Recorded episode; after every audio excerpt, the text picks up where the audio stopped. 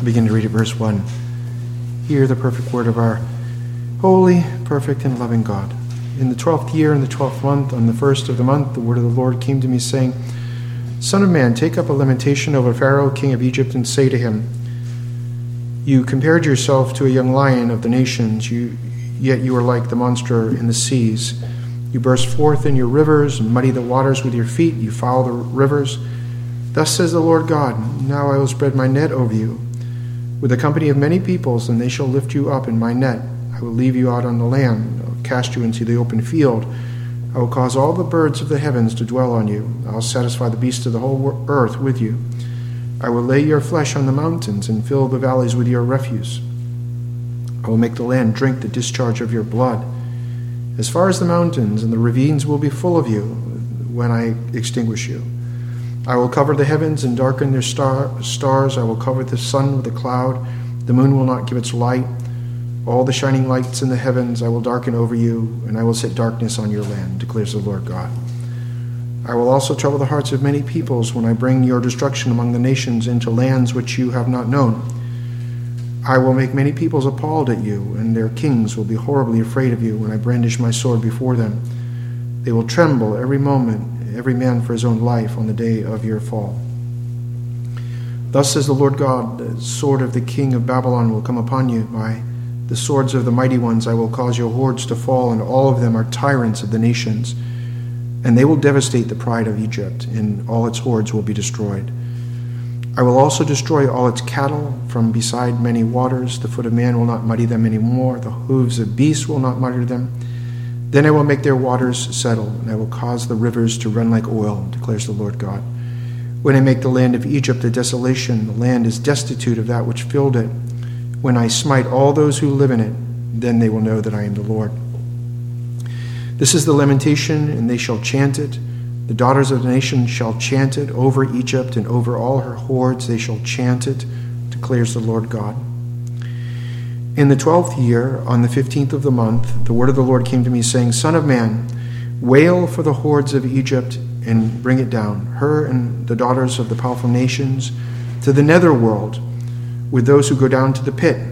Whom do you surpass in beauty? Go down and make your bed with the uncircumcised. They shall fall in the midst of those who are slain by the sword. She is given over to the sword. They have drawn her and all her hordes away. The strong among the mighty ones shall speak of him and his helpers from the midst of Sheol. They've gone down, they lie still, the uncircumcised, slain by the sword. Assyria is there in all her company. Her graves are around about her. All of them are slain, fallen by the sword, whose graves are set in the remotest parts of the pit. Her company is round about her grave. All of them are slain, fallen by the sword, who spread terror in the land of the living. Elam is there, and all her hordes around her grave, all of them slain, fallen by the sword, who went down uncircumcised to the low parts of the earth who instilled their terror in the land of the living and bore their disgrace with those who went down to the pit. They have made a bed for her among the slain, with all her hordes. Her graves are all around it. They are all uncircumcised, slain by the sword, although their terror was instilled in the land of the living, and they bore their disgrace with those who go down to the pit. They were put in the midst of the slain. Meshech, Tubal, and all their hordes are there. Their graves surround them. All of them were slain by the sword, uncircumcised, though they instilled their terror in the land of the living. Nor do they lie down beside the fallen heroes of the uncircumcised who went down to Sheol with their weapons of war and whose swords, swords were laid under their heads. But the punishment for their iniquity rested upon their bones, though the terror of those heroes was once in the land of the living. But in the midst of the uncircumcised, you will be broken and lie with those slain by the sword. There's also Edom, its kings and its princes, all for all their might are laid with those slain by the sword. They will lie with the uncircumcised, with those who go down to the pit. There are also are the chiefs of the north, all of them, and the Sidonians, who, in spite of their terror resulting from their might, in shame went down with the slain. So they lay down uncircumcised with those slain by the sword, and bore their disgrace with those who go down into the pit. These Pharaoh will see, and he will be comforted for all his hordes slain by the sword, even Pharaoh and all his army, declares the Lord God. Though I instilled a terror of him in the land of the living, yet he will be made to lie down among the uncircumcised, along with those slain by the sword, even Pharaoh and all his hordes, declares the Lord God. Let's pray. Lord, you are you are God, and you are our God, you are our Lord, you are our life. You have a word of a word of warning, a word of judgment. You have words of forgiveness and grace and love. All of these words are true. You can't lie. Holy Spirit, increase our faith to receive whatever it is that you have for us from this passage, even, even though this is a, a frightening portion of your word. May we believe it. May we tremble at your word. May we be those who still tremble at your word, even as we live in a, a time and a place and in a culture that mocks that such a God exists as this holy, sin judging God. Yet you are the God of heaven and earth, and we are your children, and we speak to you, Lord God, that you would speak to us and that we would listen. Pray this in Christ's name. Amen.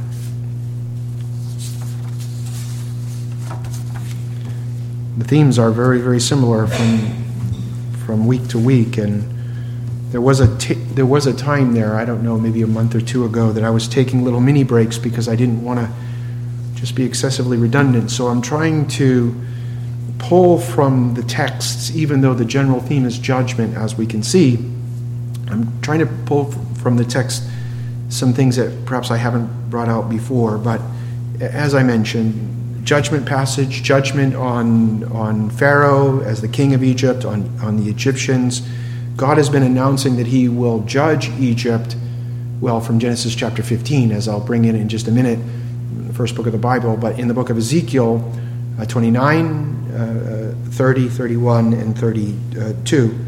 And God has been saying to them all along that he will take proud Pharaoh and the proud people and he'll make them low. We know there are many Bible sayings that we just know, we know that it's the Bible. Um, pride goeth before destruction, pride goeth before a fall. And one of the things that God finds obnoxious um, from um, Proverbs chapter 6, I think, six or seven things that God abominates. And one of them is pride, haughty eyes. And that's because the creature elevates himself above God. And for one of the sins, notwithstanding the idolatry and all the other things, God um, is wrathful against the Egyptians because they're so proud. And God says, I will take you who think you're so high and I'm going to bring you low. What we're looking at here is the judgment has finally come. So God's promise, promise, promise, promise, judgment, and then it finally comes. So this passage is not just an expression of God's promise of judgment, but it's a, it's a picture of judgment day. And so there is such a thing as judgment day. I, I, I do realize, even though we're in a particular corner of Christianity, and that we would acknowledge there is a judgment day. Many, many folks live like there is, Christians, like there is not a judgment day. But there, there will be, as this passage teaches us, there will be a very specific time when, when the enemies of God will be gathered before him. And Matthew chapter 25 says it's going to be every human being is going to be before Judge Christ. And Judge Christ will come on the last day of human history the first day of everlasting history when time will be radically changed and God will judge the nations. And this is a picture of that day.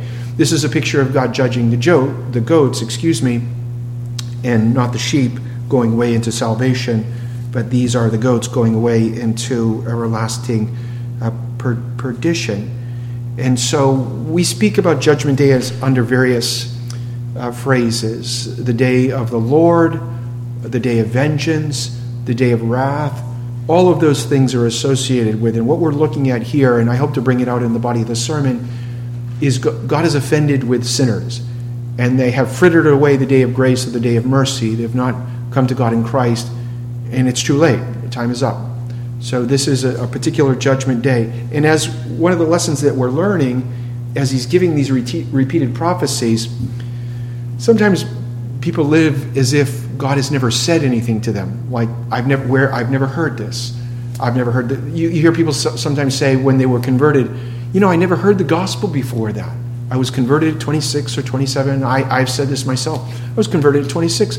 I, well, I just never really heard the gospel before, briefly before that. Well, that's not, I would argue that's probably not true. If we had the video camera of God telling us, I'm going to judge sinners, or I'll save sinners in Christ, we probably have heard it hundreds, thousands of times. And my point with that is, God is repeatedly telling the Egyptians, I am going to judge you. I'm going to judge you. God told the Ninevites for 40 straight days, one sermon, I am going to judge you. I'm going to judge this place. And so God is just when He brings judgment. No one will be able to say, I, I, I didn't know, I didn't hear this. The wrath of God is revealed against the unrighteousness of men from heaven. And the sad thing is, when God reveals this repeatedly, Judgment Day is coming. For most of the world, it will catch them completely unaware. Judgment Day. Even though perhaps they sat in churches that were faithful and actually preached messages like this. And they heard hundreds of times God will judge sinners apart from Christ and they will bear the condemnation. They heard it, but it will catch them unaware. I think it's J.C. Ryle that remarks that people, even when they're sick, and then when they come to actual dying time, that it catch, catches them completely by surprise. I can't believe I'm really going to die. Many, many people live like that. Like, there'll be no physical death, we'll never come to death, and certainly never be brought into to judgment. And so Jesus says that we should take care that this kind of a day, the day of God's vengeance, the day of our own death, um, even, would not catch us like a thief in the night. But I'm very I'm inclined to say that the better part of the world, this thing, even though God is constantly telling uh, people that He is a holy God and hates sin and will judge sin, and there is such a thing as Judgment Day. But you remember when Paul was preaching, and who could be a better preacher than Paul, even though he was accused of being a lousy preacher? But when Paul got around arguing with the Athenians in Acts chapter 17, and he got to the very part of his sermon, he said, And God will judge the world in righteousness by a man, Jesus Christ. And what did those very wise, intellectual, learned, enlightened philosophers say? Judgment Day. Judgment Day. Bye. And that day would catch them unaware.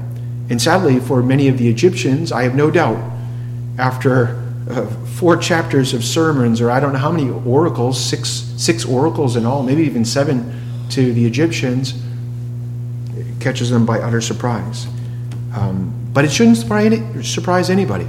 Certainly, no one with a Bible should be surprised by this. So we should receive this by faith, and as I prayed from the book of Isaiah, that we should be those who tremble at God's word, which means we believe it. So, reference day of judgment on Egypt, reference of the day that God will judge. There is a specific time when Christ comes back. Beware of people that tell you there was a man, even a quasi reformed man, I hate to say that, Harold something or other, who picked a day. Beware when people tell you they know the day. It's going to be in 2000 and whatever, such and so.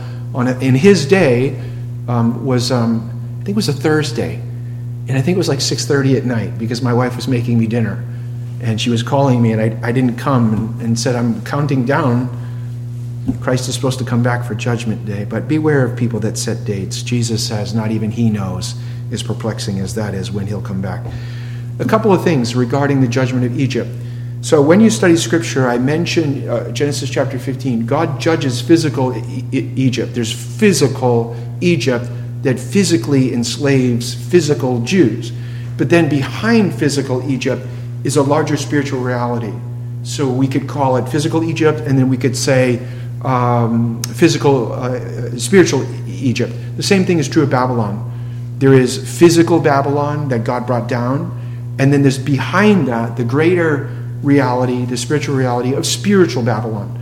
That's why uh, the Apostle Peter says, She who is in Babylon greets you.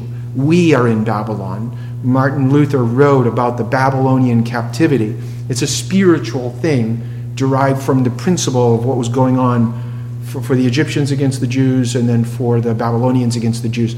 Let me read for us where God says to physical Egypt, I'm going to judge you. I'm going to bring a real sword because you've enslaved my real people. And, and this is, really is the culmination of that. So I mentioned we have four chapters in Ezekiel, but there's a lot more than four chapters in God's Word. From the very first book of, of the Bible, God says to Egypt, I am a just God and I won't forget. Um, Genesis 15, verse 13. God said to Abram, this is before he's actually renamed Abraham, Know for certain that your descendants will be strangers in a land that is not theirs, where they will be enslaved and oppressed 400 years, actually 430. But I will judge the nation whom they will serve, and afterwards they will come out with many possessions. So God has promised from the first book of the Bible that He will actually make good, and He will punish those who enslave His children. And we know when you look at how God judged physical Egypt, He did it through his servant Moses denouncing Pharaoh, denouncing the false gods of, of the Egyptians, and he brought various plagues. And even here in verse 6, you have a plague of blood. God says he's going to fill the whole land with blood. And then in verse six, uh, 7 and 8, excuse me, it's also indicative of those earlier Egyptian plagues. God says, I'm going to make darkness fill the whole land. And you know both of those are plagues that happened to physical Egypt the plague of blood in the rivers, and then the plague of darkness and then God, how God made a distinction where the, his people lived in Goshen and they had none of those plagues. And he says, I'm going to make a distinction between my people and those who are not my people. It's not that the Jews were inherently better, it's that they were recipients of saving grace. And these people, the Egyptians, are seen apart from God's saving grace and the promised Christ. So God promises to judge physical Egypt. And as I've mentioned, behind that are greater spiritual realities and to use the language of the Apostle Paul, behind all of this obnoxious idolatry and and the, the, the, the, enmity, the warfare against God against his people by the Egyptians stands the reality of the devil. And these people would be considered children of darkness and enemies of God, enemies of Christ, enemies of God's people, not because there's any racial or cultural or societal intrinsic wickedness, especially, especially uh, attributed to them, but because they're spiritually dead in their sins and trespasses. So let me read to you where Egypt is used in a spiritual sense. This is in the book of Revelation, which will really make sense if you understand Ezekiel, which is a symbolical book, and then Revelation, maybe even more of a symbolical book, but Revelation 11. 6. This is the, the, the I think this is the two witnesses. So these have the power to shut up the sky so that the rain will not fall dur- during the days of their prophesying. Yes, it's the two witnesses. And they have power over the waters to turn them into blood and to strike the earth with every plague as often as they desire, Egyptian like. These are servants of God. When they have finished their testimony, the beast that comes up out of the abyss will make war with them and overcome and kill them. And their dead bodies, these are the two witnesses, will lie in the streets of the great city which mystically is called Sodom in Egypt, where also their Lord was crucified. What city was Jesus crucified outside of? Jerusalem, the city of peace. And God says, spiritually, mystically, He's calling Jerusalem the city of peace, Sodom and Egypt.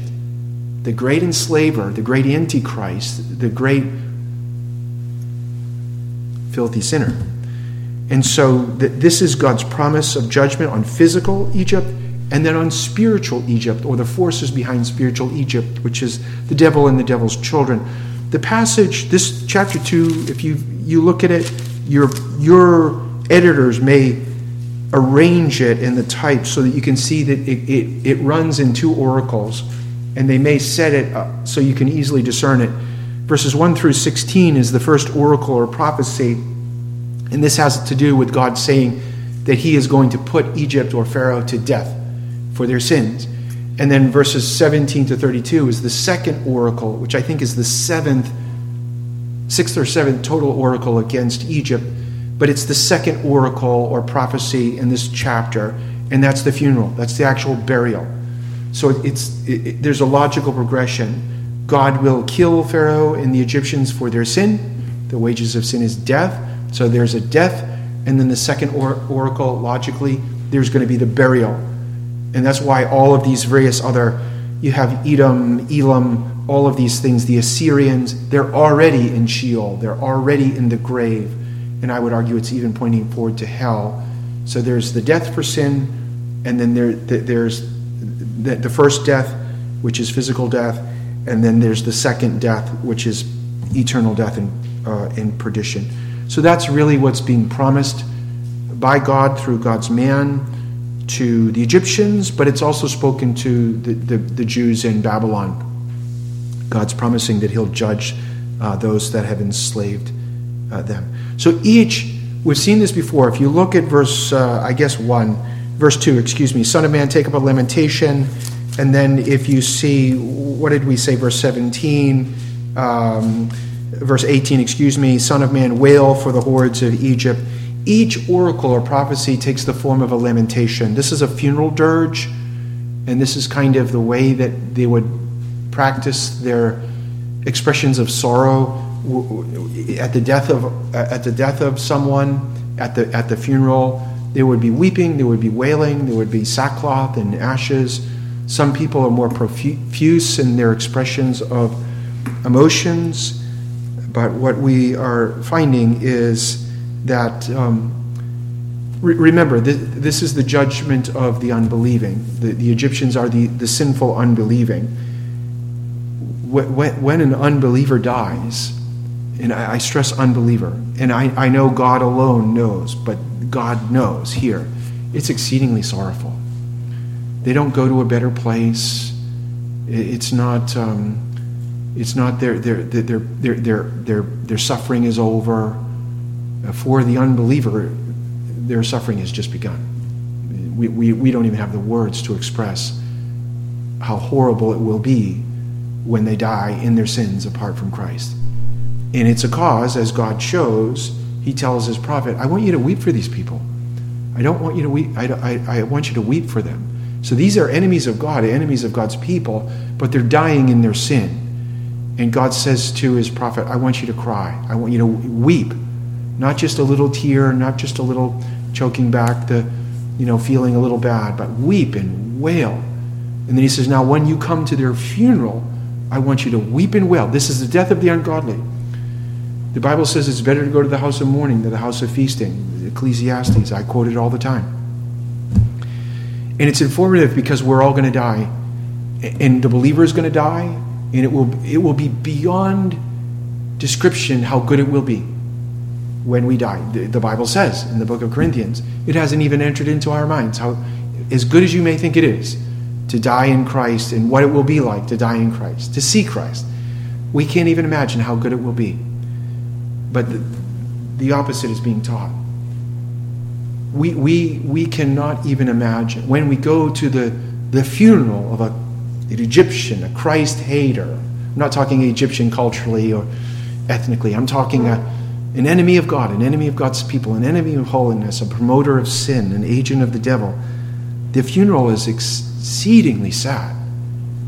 And it's meant to instruct us that um, life is very, very short and eternity is, is real and very, very long, and that we should do all that we can to fly to Christ that we not receive judgment for our sins.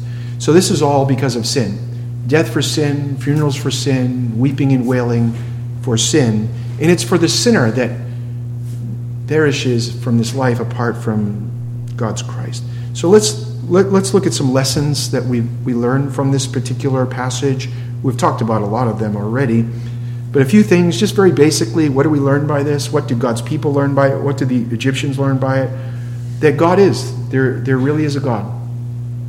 Uh, Wayne Murphy sent me a text the other day that said, and it was a, it was a, I don't know, not a survey, um, some kind of census, that by the year 20, 2070, that America would no longer be a Christian nation anymore. Like numerically, people would no longer claim to be Christians. And that atheism, and then they used the term not nothing nothingism, but something like nothingism. I know it's probably not even a word, but nothing, I'm a nothing, um, is on the rise. And then it was calculated by some actuary that by 2070, that we would be in the minority of people who are saying that we're Christians, we believe in the God of the Bible, Christ, fully God, fully man, Trinity, Father, Son, Holy Spirit, there wouldn't even be professing Christians, that the atheists would outstrip us. This passage, Judgment Day, this passage teaches us that God is, that God really is. And we live in a time, I, am not that old, but I'm not that young either. Um, there, there was a time in our country that you, would, you wouldn't win office if you said you were an atheist. You would never be a politician that would win anything if you openly denied the Trinity or openly rejected the two natures of Jesus, something like that. If you got on the, we even see it now. Sometimes presidents stand in front of a church with a giant Bible because they're trying to give a nod. But those days are fast going away. In atheism, and you know that this is true, atheism once, if, even if you were an atheist, say in the 1700s, I, I know Thomas Jefferson wasn't an atheist, he was a deist, but he was at least culturally savvy enough not to express too vehemently his rejection of biblical orthodoxy, even back then. I would argue that the shackles of religious decency, which is what I, perhaps I'll call it, they're gone. Gone, gone, gone, gone, gone.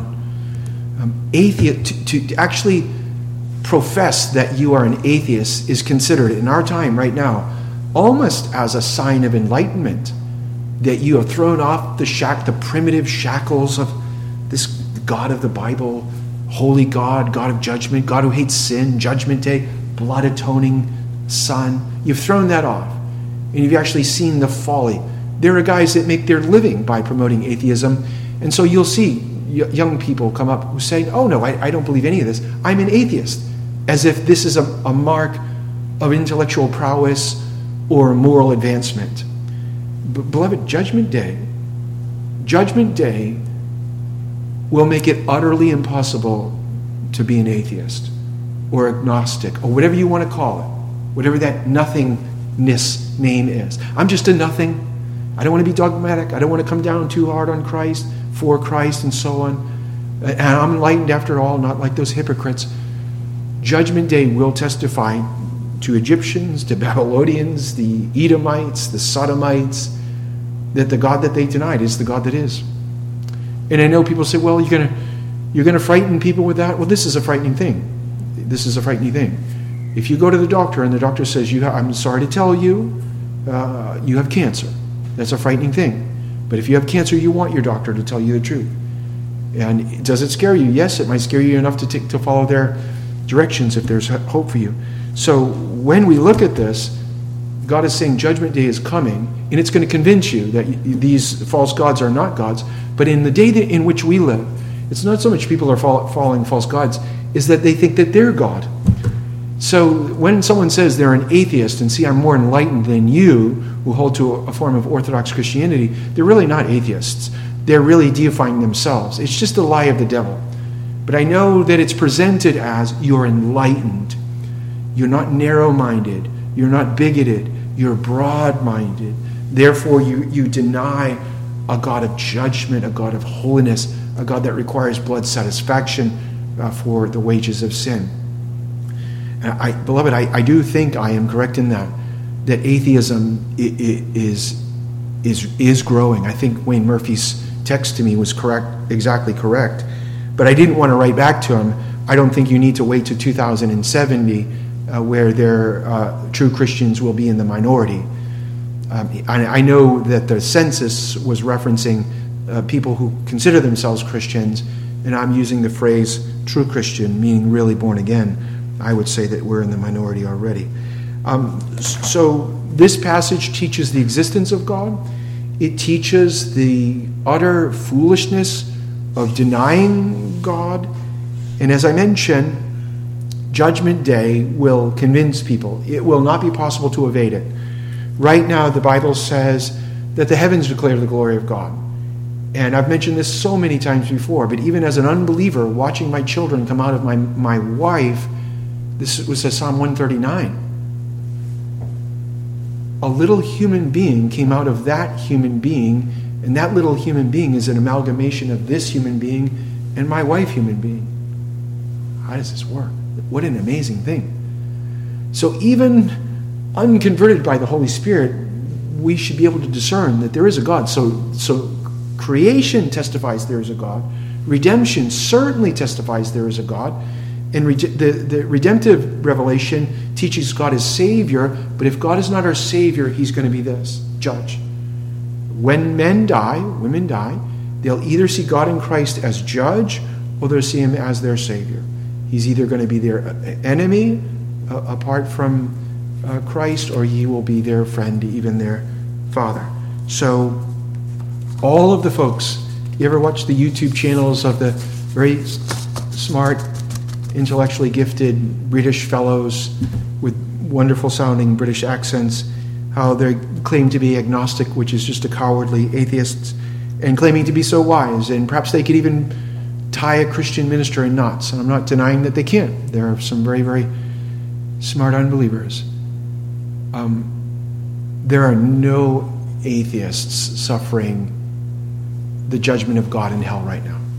There are no atheists. They know that the Father is the Father, the Son is the Son, the Holy Spirit is the Holy Spirit. They know the Bible is the Word of God, and they know the wages of sin. And that's what this day is meant to teach us.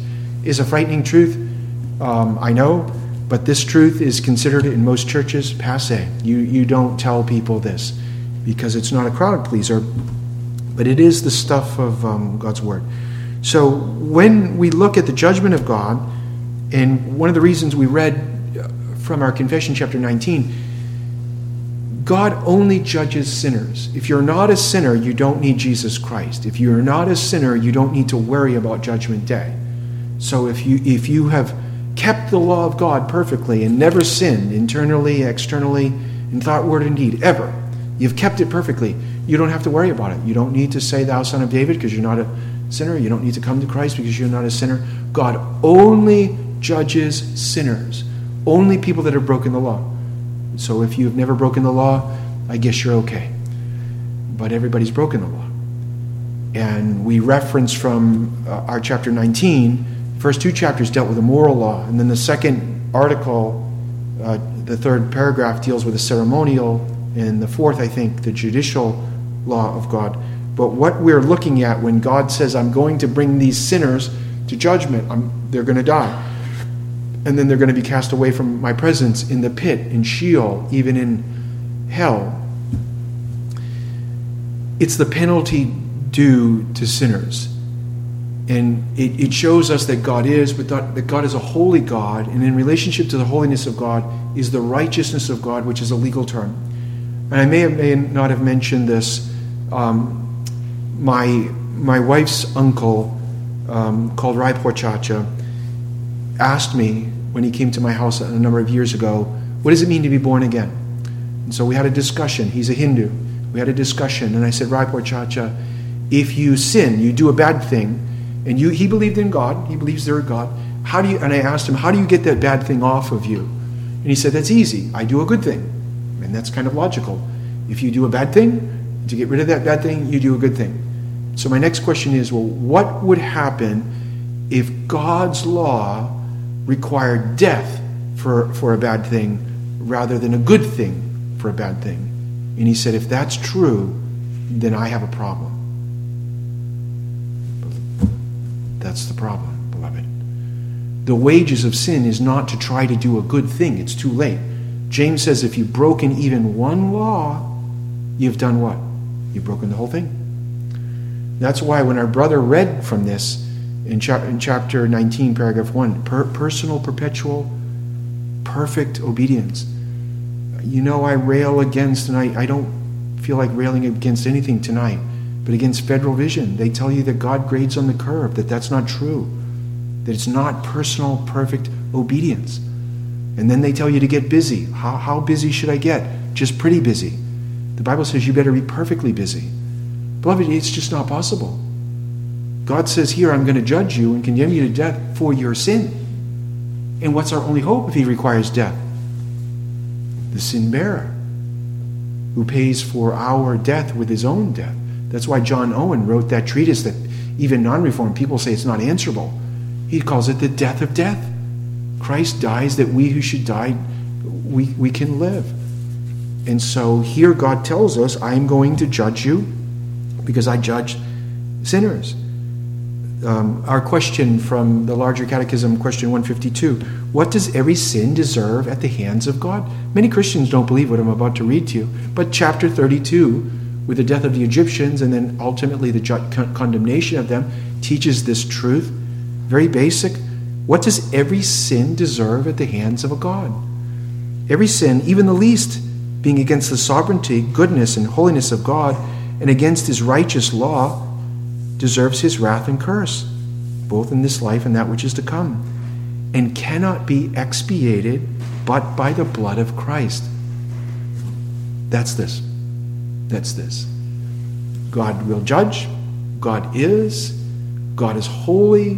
God is righteous. And God must exact the penalty for sinning against him. Either we will be our own death bearer or we will look to Jesus Christ as our death bearer, sin assuager, sin atoner, righteousness procurer.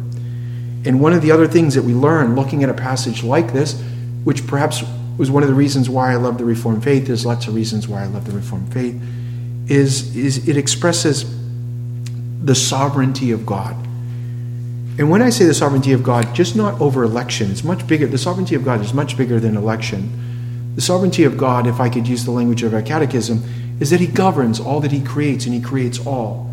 The sovereignty of God here, you see, God says, I'm going to bring the Babylonians against the Egyptians, and I'm going to bring you to death, and then I'm going to put you in the grave with all of these other various nations. And then in so doing, I'll use various agents against you. I'll use the Babylonians. So I will orchestrate the Babylonian army. I'll move Nebuchadnezzar to come and to put one tyrant to put down another tyrant. And then I'm going to call the birds of the air to feast on your flesh. And I'm going to do it all. Beloved, this is Martin Luther said God is so sovereign that even the, the, the, the, dust that flies off of the ox cart, God has ordained it. This is Ephesians 1 11. In God's secret counsel, He's ordained everything. How does it work with sin? He's not the author of sin. He's not culpable for sin. Only the moral agent is culpable, but He governs it my wife and I have some things that we're going through, not specifically together, but in our family, which I sometimes wish wasn't there. Um, but that's when I'm being silly because whatever my God ordains is right. That I have to say, God means something good by this. I don't know what. And I know He's governing it. How is He governing it? I, I don't know. I don't know. But I know that He is. And what's interesting, and sometimes you hear in certain circles, maybe evangelical, broad evangelical, which I, in the technical sense, we're all evangelical, but they'll say, God is such a gentleman, he'll never intrude and come into your life unless you ask him. Beloved, that is so silly. That is so, that's so silly. The Bible says in the book of Proverbs, chapter 21, verse 1, that he moves the, the hearts of kings like rivers, pagan kings. He calls pagan, he calls Cyrus my servant, my, my Mashiach, he, who's a pagan. He calls Nebuchadnezzar my servant, a pagan. He uses him in, as an agent of vengeance and justice.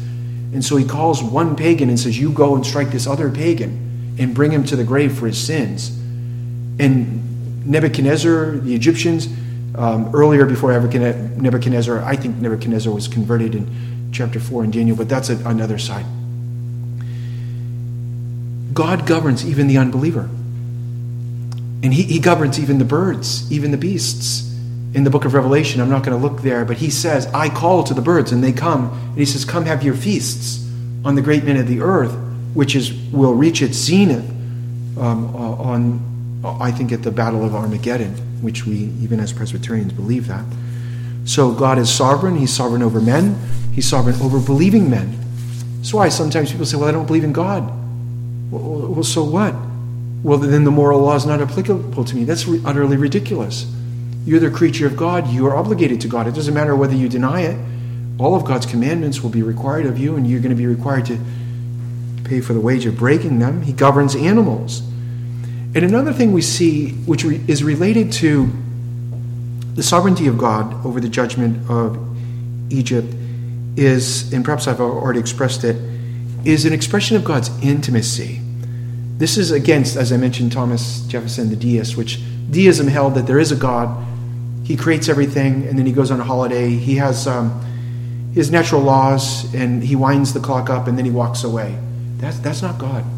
Look at this passage. He's very intimate. He's intimate. He's, he knows every enemy, he knows every friend, every child, he knows the birds. He, he's intimate with everything and he superintends everything that goes on. This is meant to, to warn the unbeliever, but to encourage us as believers. When I say God is intimate with us, it's an expression of his omnipresence and it's expression of his omniscience. God testifies to both attributes here. And omnipresence is just a fancy word, means that God is with us everywhere we go. Let's just take it away from judgment. We who have passed from death to life as Christians, we live in the presence of God. We, we live every moment of every day of our lives, we are in the immediate presence of God. We, God is with us every moment, every moment. The omnipresence of the Father, the Spirit of the Father, the Spirit of the Son, and the Spirit, the Holy Spirit. We, God is here right now, everywhere we go. And He's omniscient. He knows everything. Read chapter 2 of our confession is regarding the, the knowledge of God. It's beyond. And God is telling His people, this is the kind of God that I am. We barely, we look and think, well, how's it going to happen with Russia and the Ukraine and the, the midterm elections and what's going to happen? Is Trump going to run again? And what is in the world is going on?